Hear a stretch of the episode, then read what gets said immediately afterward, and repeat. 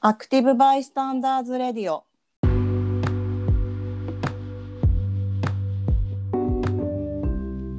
生ハムメロンは好きだけど、生ハムイチジクは嫌い。猫の子ねです。店長、バイト今日も来てないよ。久保祐介です。はい。はい、そういうことで、えっ、と、うんラジオ、アクティ。ブバイスタンダーズレディオ始まりました。えーうんアクティブバイスタンダー、行動する傍観者として、社会に、まあ、いろいろね、いろいろ言っていく番組です。なんだっけ、はい社会を切るじゃなかったっ まあ、切ってないなと思って、社会は。け 弱気になったってことね。一週間で。うん、そうなの。まあ、つい最近さ、都議選あったね。都議選ああ、選挙ね。はいはいはい。うんもう当然言ったと思うけど、うだねなんか私が投票する人大体落ちるんだよね。落ちなんかこの人受かるだろうなっていう人には入れないからあの。どういうことだからおまあ私はジェンダー平等とかをやっぱ掲げてるような人権問題とかそういう人から選んで何人かそういう人がいたら、うん。まあ、この人は硬いだろうなって人いるじゃん。この人はまあそう受ねかってるだろうなみたいな。うん。そういう人には入れい。なくて、若い人とかに入れたりするから、はいはいはい大はい。体ね、今までで私が名前、指名投票っていうの、名前書いて、うん受かった人いない気がするなって。っていうぐらい、デスノートかよ。苦労と好みなんだろうね。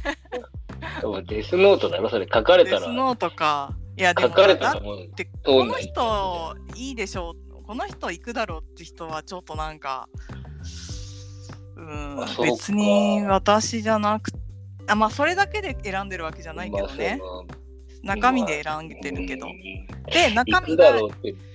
似てたら若い方に入れるみたいな女性で若い方に入れるからそうなるとやっぱ必然的にね落ちてるね。なるほどね。そういう決め方なんだね。えそうじゃないの？皆さんどうなの？中身だけ？まあ、いっぱいいろいろあるんじゃない？うん。しがらみもあったりするし。あーまあまあそいや私はしがらみとかの話はしてないから単に中身で見た時に、みんないろいろあるんじゃない？なんかその、なんかその、オッツみたいな感じでいる、その、コネさんみたいな人もいるのかもしれないけど、うん。まあ、中身とか政党とか、経験とかもいる？とかね、あとは印象じゃない？あうーん、その一番のところに対するい印象とかさ、ーうーん。そうなんだね。まあ、うん、衆議院選挙ではいやまた落ちる人に入れちゃうんだろうな。怖えな。気がなしてきちゃうから言怖えな。いようにしよう。誰に入れるとか、うんそうだね、そうだね。うん。はい。じ言ゃあそ感じでうん。今週も進めます。はーはい。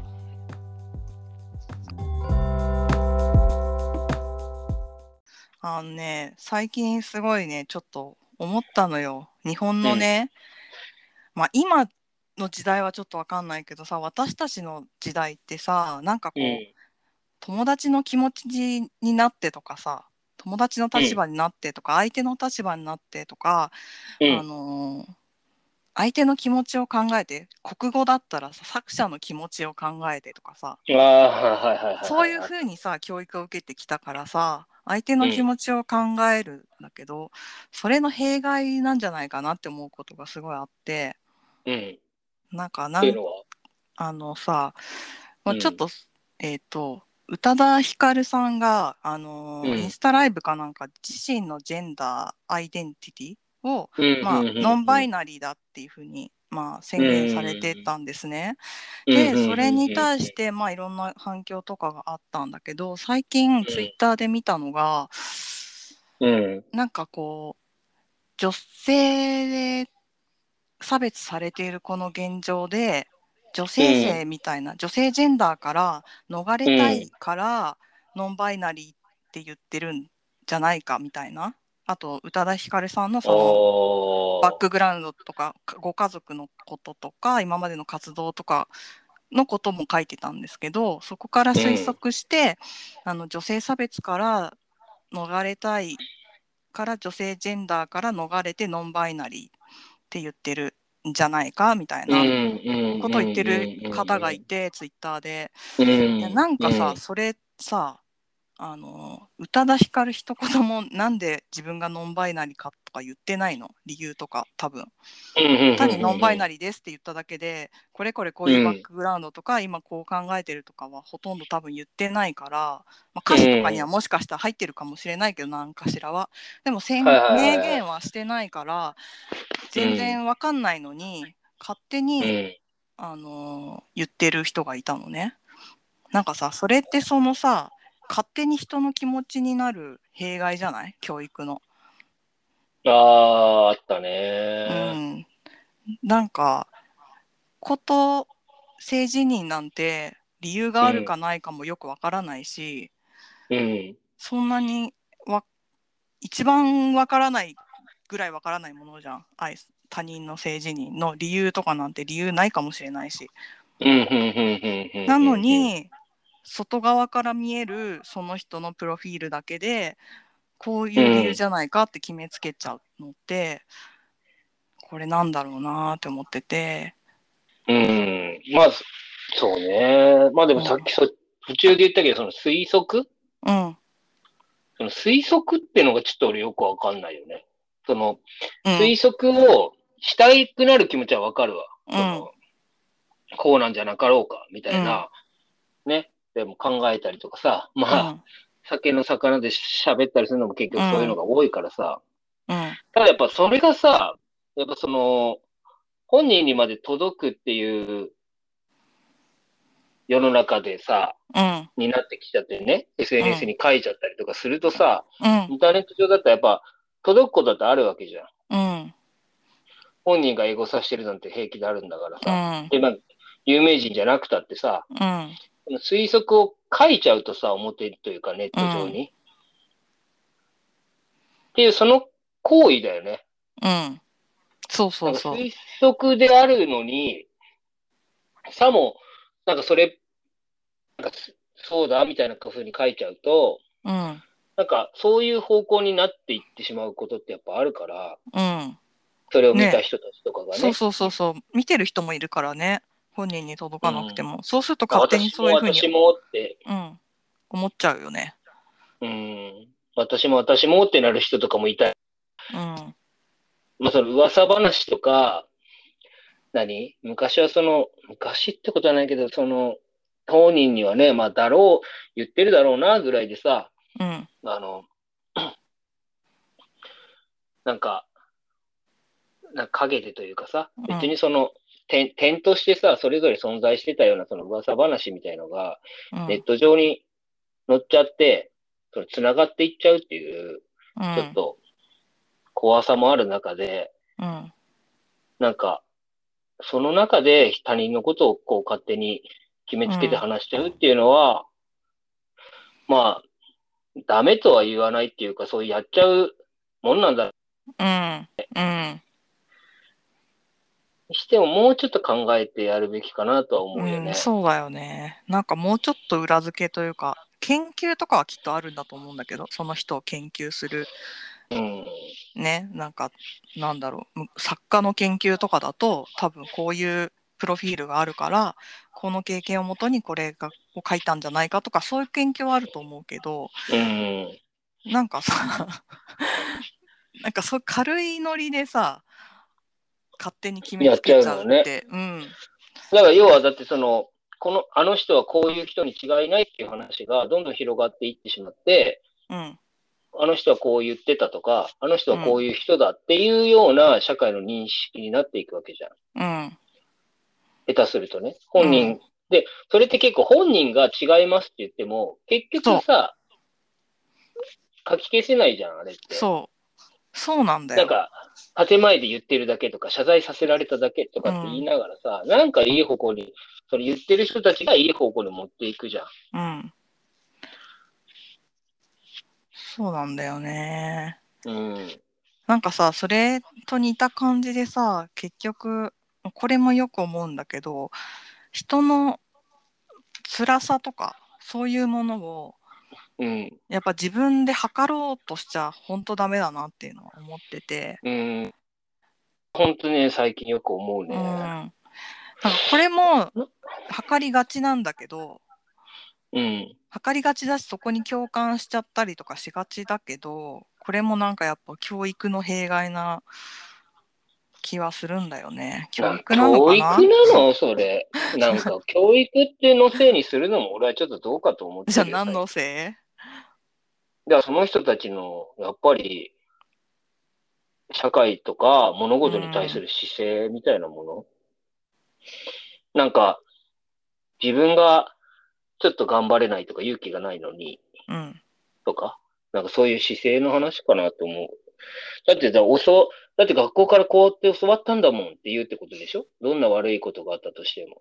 いや、学校だけじゃないけどね。でもちっちゃい時から言われるじゃん。人の気持ちになって。うん。だから結局そうやってさ、人のせいにしちゃうから、そううん。いう人たちが多いから、うん。そうなっちゃうのかなっていうのはあるけど、やっぱそういうふうに思わない方がいいと思う。俺はね。なんかそういうふうに言って？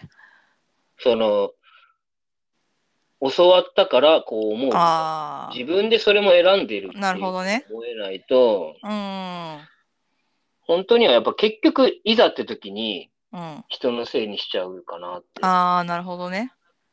教わったのうんは教わったとして、そのな、それとプラス自分の今までの人生とか考え方とかうん。の中で、そういう思考になってるっていうふうに考えるってことでしょ？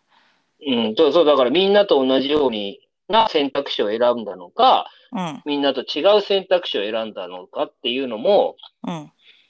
その自分の選択じゃん。うん。自分がこれ合わないなと思ったり、好きだって思ったりとかっていう上で選択をしているので、うん。やっぱり、みんながそうやって、あ、自分で選びましたって言えるようにしといた方が、うん。なんかそれがないから、いざ自分で選びましたって言った人を否定しちゃうのかなっていう気がする。うん。まあ、ちょっとさ本題にさうん。戻るけどさ、ちょっとさ本題なんだっかけその本題はだから人のことをなんうん。か勝手に共感したりとかしちゃう？みたいな。言ってないこととかを、うん。まあ言ってないことだけじゃないか。言ってないことを勝手に決めたりあと人の感じていることを共感ベースで処理していくって感じかな、共感できるから助けるかね、難しいよ。うんうん。逆に言うと共感できなかったら助けないみたいなうん。そうそうそなんかそれが結構共感は本当言言ってるようになんか危ういというかう。だからその共感こそさ、うん自分の尺度じゃん。うんそうそうそうそうなのうん。だからそれを結構で多分共感する生き物なんだよきっと人間ってとりあえず今の今の時代は。そうね。うん。うん。なんかその思考がデフォだから自動的にそうなるから、自分の似た境遇の人とか、うん。まあ、似たような言葉を話す人に共まあ感する、そうね。うん、まやっぱ同じ集団、うん。うん。うんうんうんでその人には何かしてあげようって思うのがデフォだからこれがデフォなんだぞっていうこの思考回路がデフォルトでそれだけではいけないぞっていううん。ふうにどっかで肝に銘じとかないと共感してるから助ける。共感してることはいいことだ、になる。でも、まあ、そうん。で、それ、差別じゃない。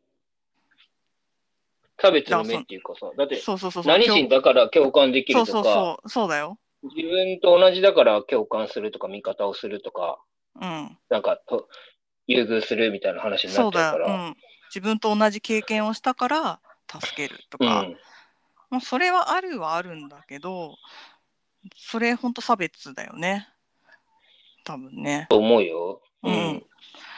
だからその共感っていうのを結構結構危ないものだと考えなきゃいけなくて、と思っててそうだね。うなんかね、ううあ、のさえっと、ロバート・キャンベルさんだよ。ロベキャン。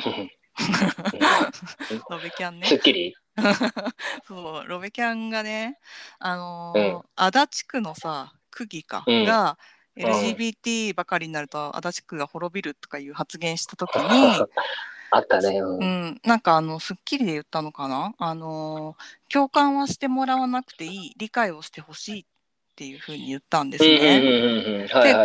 で、ロベキャンうん。他にも検索すると、やっぱその共感の危険性とかを結構言ってて、それが結構納得いくものなんだよね。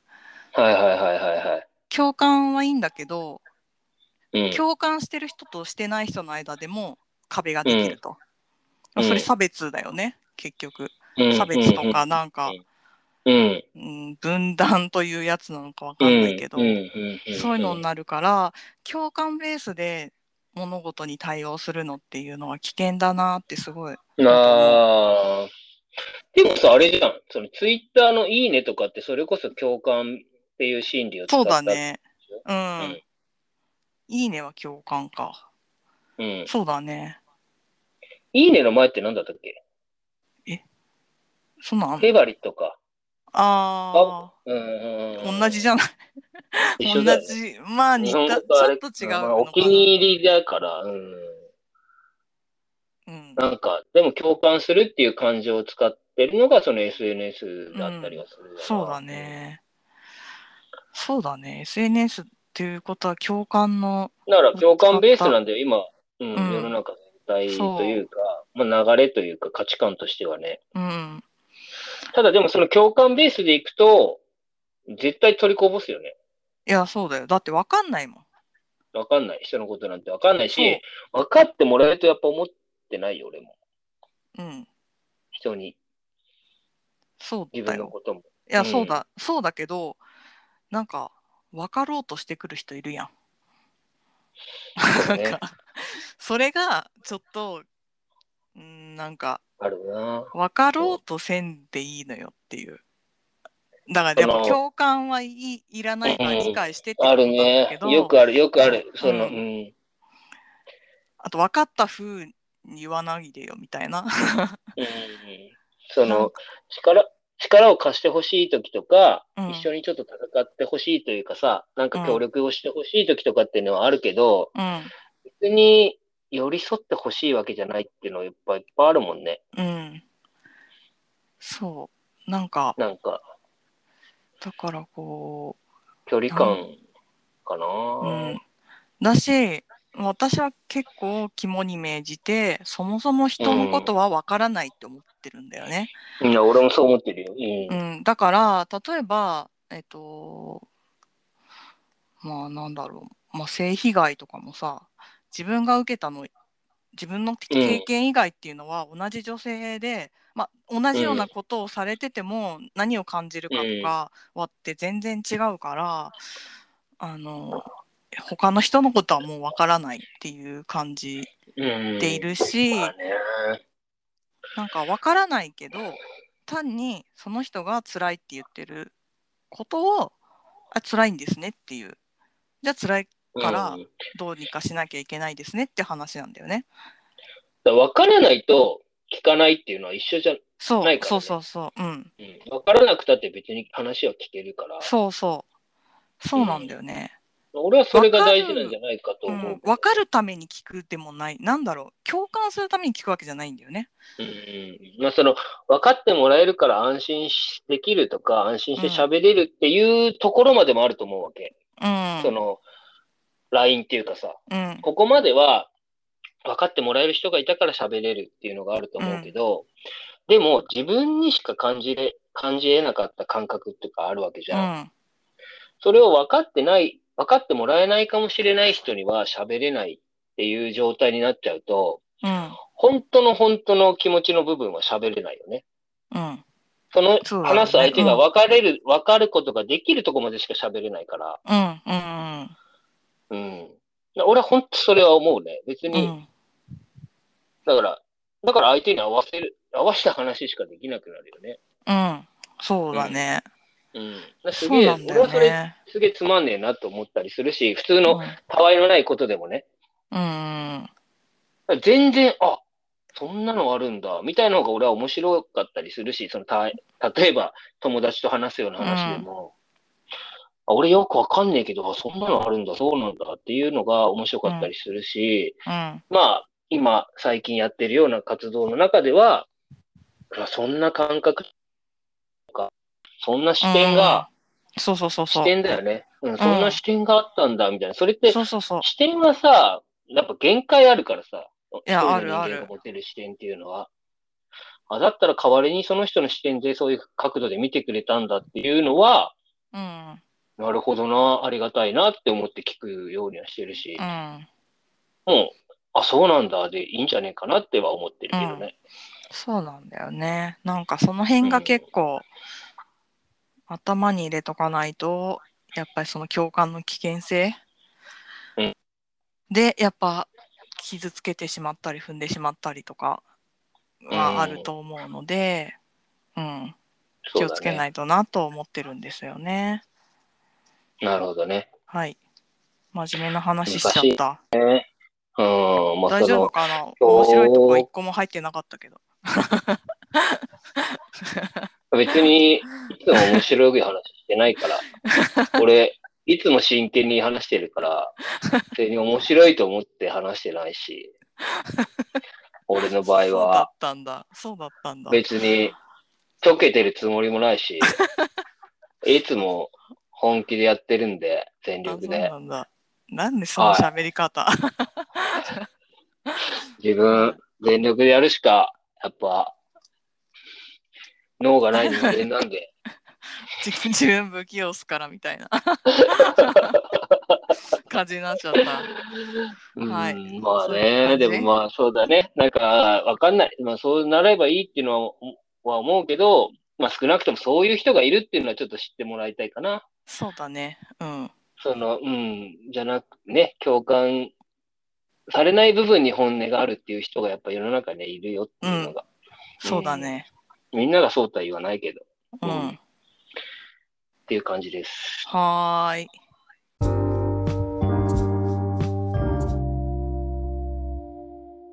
や、あのさ、うん。はがきもさ、うん。あれっきりよ。やっぱりかあれっきり。一過性だね。ね人気が一過性すぎる。う、もう忘れられてる。もう聞いてないよ。M1 もう今出た後、すぐ落ちぶれる人みたいな。うんもう、今聞いてくれてる人がいるんだとしたら、うん。今聞いてる人と、うん。そのね、コネさんと俺しか知らない話だと思ってもらっていいよ、これ。今知ってる話は。もうあなたしか聞いてない。今。うん。はい。この、なんだこの。ポッドキャストは、うん。ラジオは、もう今聞いてるあなたしか聞いてません。これなん 何のセミナー？なんか売りつけられそうだけどさ。いやいやいや、まあまあまあまあ、ということでさ、もう、はい。ネタ切れもさ、はい。ネタ切れもい著しくてさ、はい。そうだねね。あのー今日からね、うん。まず、コーナーやってみようと思います。ティッテリー。テリリリティッティだよね。うん、そうね。BGM ないけど。何のコーナ今日はね、やっぱ、その、俺たちうん。何者なのっていうのがやっぱりああ、そうだよ。色濃く残ったまま続けてきてしまってるの色で、濃く。そうだよね。うん自己開示足りないよ。なん、なんなのこいつらっていうのが。あの、だからう、ん。それをちょっとお互いのね、うん。質問形式で、なんかちょっとそれを少しでもこう、明るみに出してみるっていううん。コーナーにしようと思いまして。明るみになったら消滅するかもしれないけど。そうだね。うん。はい。ということで、今日は、に質問を、はい。相手にしたい質問を紙に書いてですね、はい。そのカードをうんめくった質問にそれぞれ答えるっていうコーナー。はい。今手元に3問。1、2、3。3択であります。どっちからやる？オンラインだからね。どっちからやる？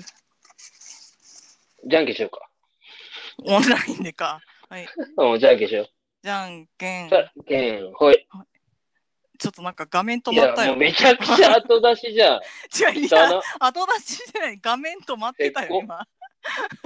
私いや勝ったから。成功成功。違う違う違う。今俺がパーを出した違う違う。画面5止ま秒ってた。違う後ぐらいにチョキを出したけど、違う。私出せっこした瞬間めちゃくちゃ止まってたよ、LINE の画面。成功すぎじゃそね？それ。っちの電波だよ。あ、そうそっ。ちの電波。特派員だから。はい。そしたらうん私が勝ったってことは、チョキ出したよね、今。うん、チョキ出した。俺パー出したからうね。ん。オッケ勝ったってことはどどうってこと？ー。だ俺がしそのカードをめくるってことだよね。はい。じゃあ、丸1、先に丸2、丸3あります。ああ、そういう番号なんだ。じゃあ、そう。2で。はい。じゃあ2、ダダン。見えるかな？死ぬ前に思い出しそうなほどムカついた経験。いいくない？テレビっぽくない？これ。なんか、ありそうじゃん、し質問。ずいな。や、えこれ、えそんなに？ガチすぎじゃん。いやそこは別にテレビ的にやってくれていいよ。ここ。テレビ考える、うん。考える時間がすごい、あれじゃん。こう打ち合わせしとけよって話だよ、これ、マジで。テレビっぽく。でもなんか、ライブ感でやってるから。はい。うん、そんな、そんな質問が来るとはね。え、こういうラインだじゃん。いやいや、まあまあまあまあまあ。はい。死ぬ前に。死ぬまでに死ぬまで死ぬ前に思い出しそうなほどムカついた経験。え？今考えてます言っちゃいけ。ない話しかないもんな。言っその中で言っちゃい言っていいやつにして。言っちゃいけないのはダメだよ。言っちゃいけないのはなんか通報しなきゃいけないのとかやめて。通報義務が発生するやつは。そうなんだよな。言っちゃいけい。ないことしかないってどういう。困ったな。あやばいいや、ね1番とか2番とか、こう、ムカついた上位に行くと、やっぱりちょっと、なんかちょっと、あれだよね。え？ん司法とかに関わってくる、なんかちょっと、それはちょっと、だい時効いからかどうかを、時効かどうか調べないといけない話になるそそういうのじゃない？ない？あのメディアに乗っけられるやつだよ。あー、なんだろうな えー早くしてよ。じゃあここから今から久保さん考えて。俺は。ね、うんご飯が柔らかいのがね、ダメなのよ。いや、そういうことで片付ける？うん嘘。それでさ、うん。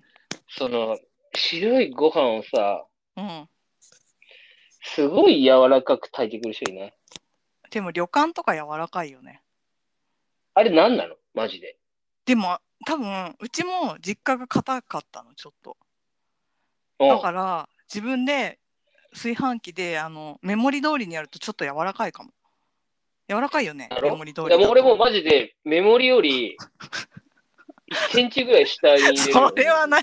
何号炊いた場合うん それ 2, 号とか。あーでもこの間ね実家帰ったらめちゃくちゃご飯硬かったんだよね。あいつらマジマジやべえもん食ってる。昔の人だから？ご飯硬いと、うん。ああ、分かってるなーっていう気持ちになるよね。なんかやまあでも、うん。あんま私も柔らかいよりはちょいか、うんいだちょっと冷やご飯とか好きだもん。や、そうでしょ。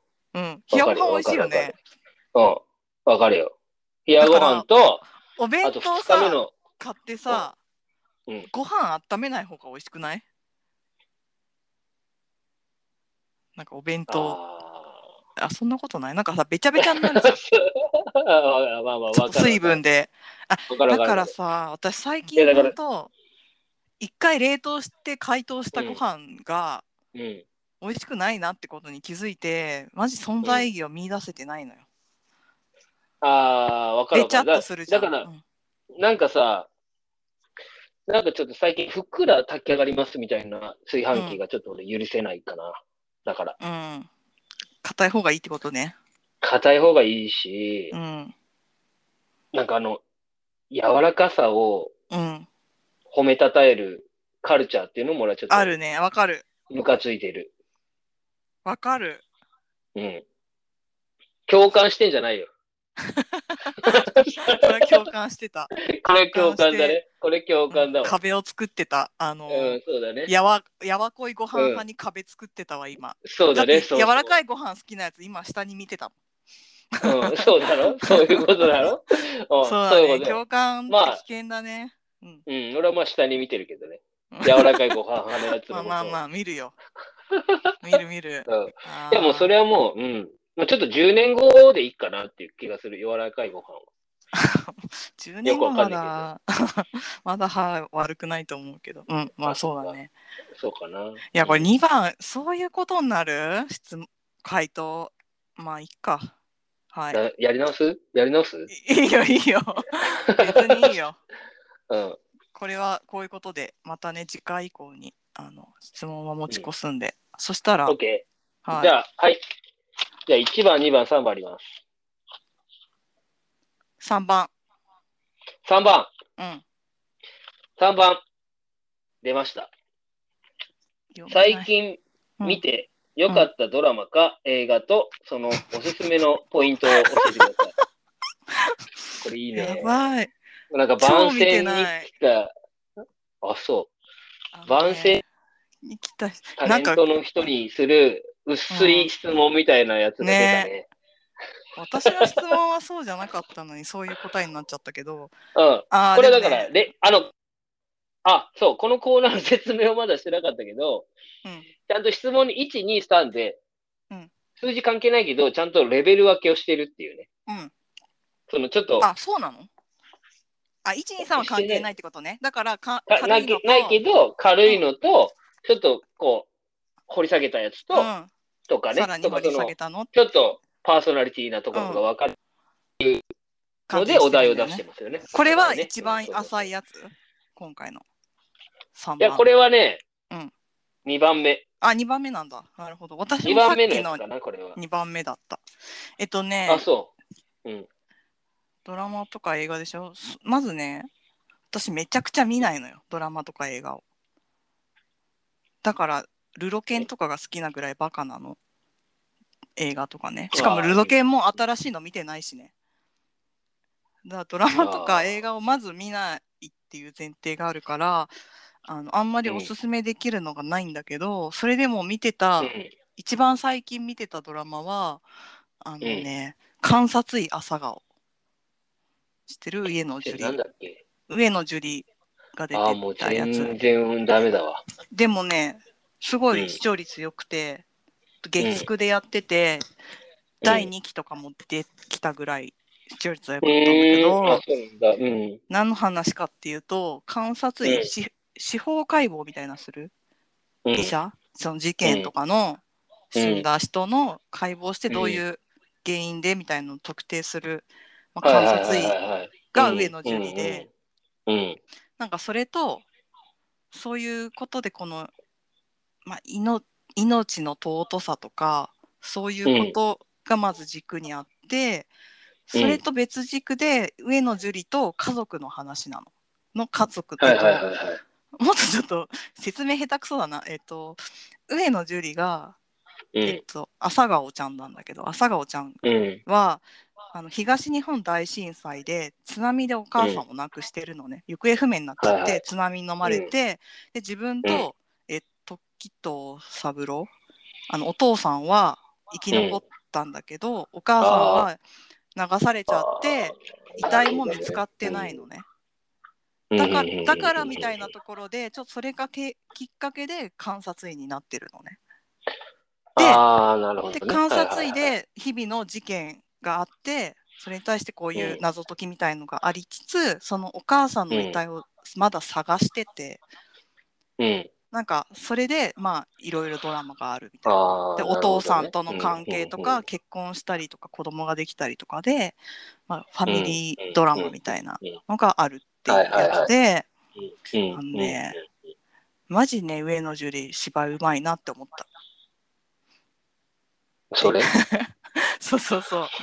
それを見て、うん。あのそもそも上野樹里のドラマとか映画見たのも初めてなのね。映画とか見ないから。だから、のだめとか見てないの。えー、えー、うん。でそれをなんで見たのかちょっと忘れちゃったけど見たらめっちゃうん上野樹里が上手で、うん。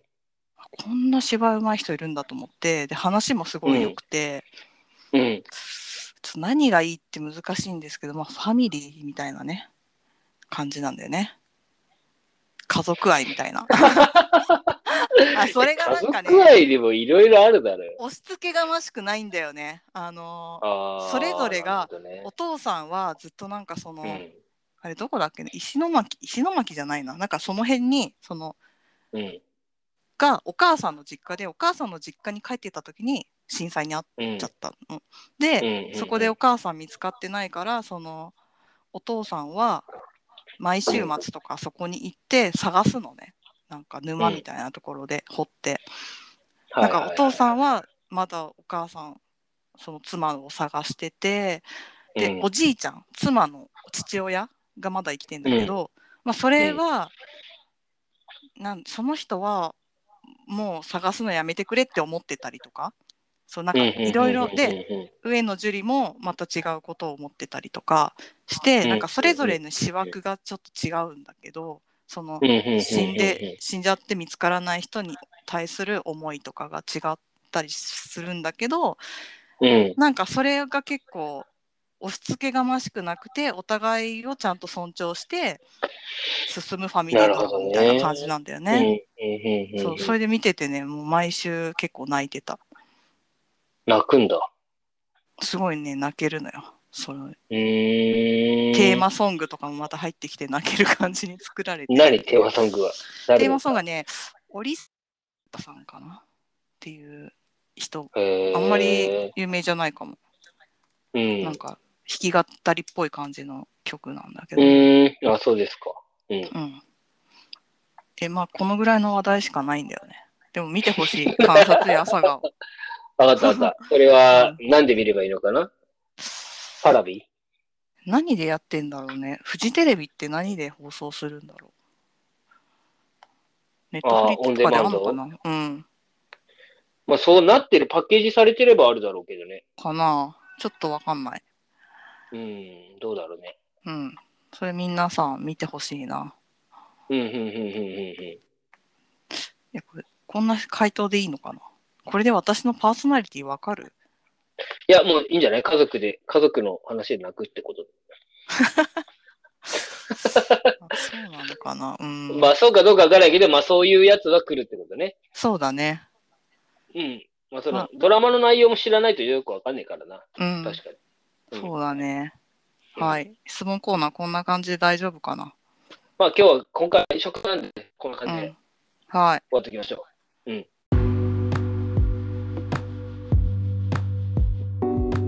ということで、はい。えっと、まあ、僕らのパーソナリティとか、まあ、もし万が一知りたい人がいればね、あ、はがきでこれまね。た、はがきの方を、うん、DM か、はがきか、あとは、えっと、あの、何？やぶみ それ同じこと思った。やぶみかなって投げやぶみみたいな。今、今、窓、うん、窓が触って、あの、やぶみが飛んできたら、うん。のろしね。答えるよ。それに答える。うん。うん。あとは人づてに手紙を渡してもらうとか、いろいろあるので、うん。はい。待ってます。質問を。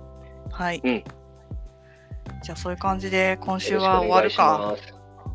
そうだね。はい。もう今週はお後で、はい。またお後はい、また来週よろしくお願いしおます。願いします。お後でした。は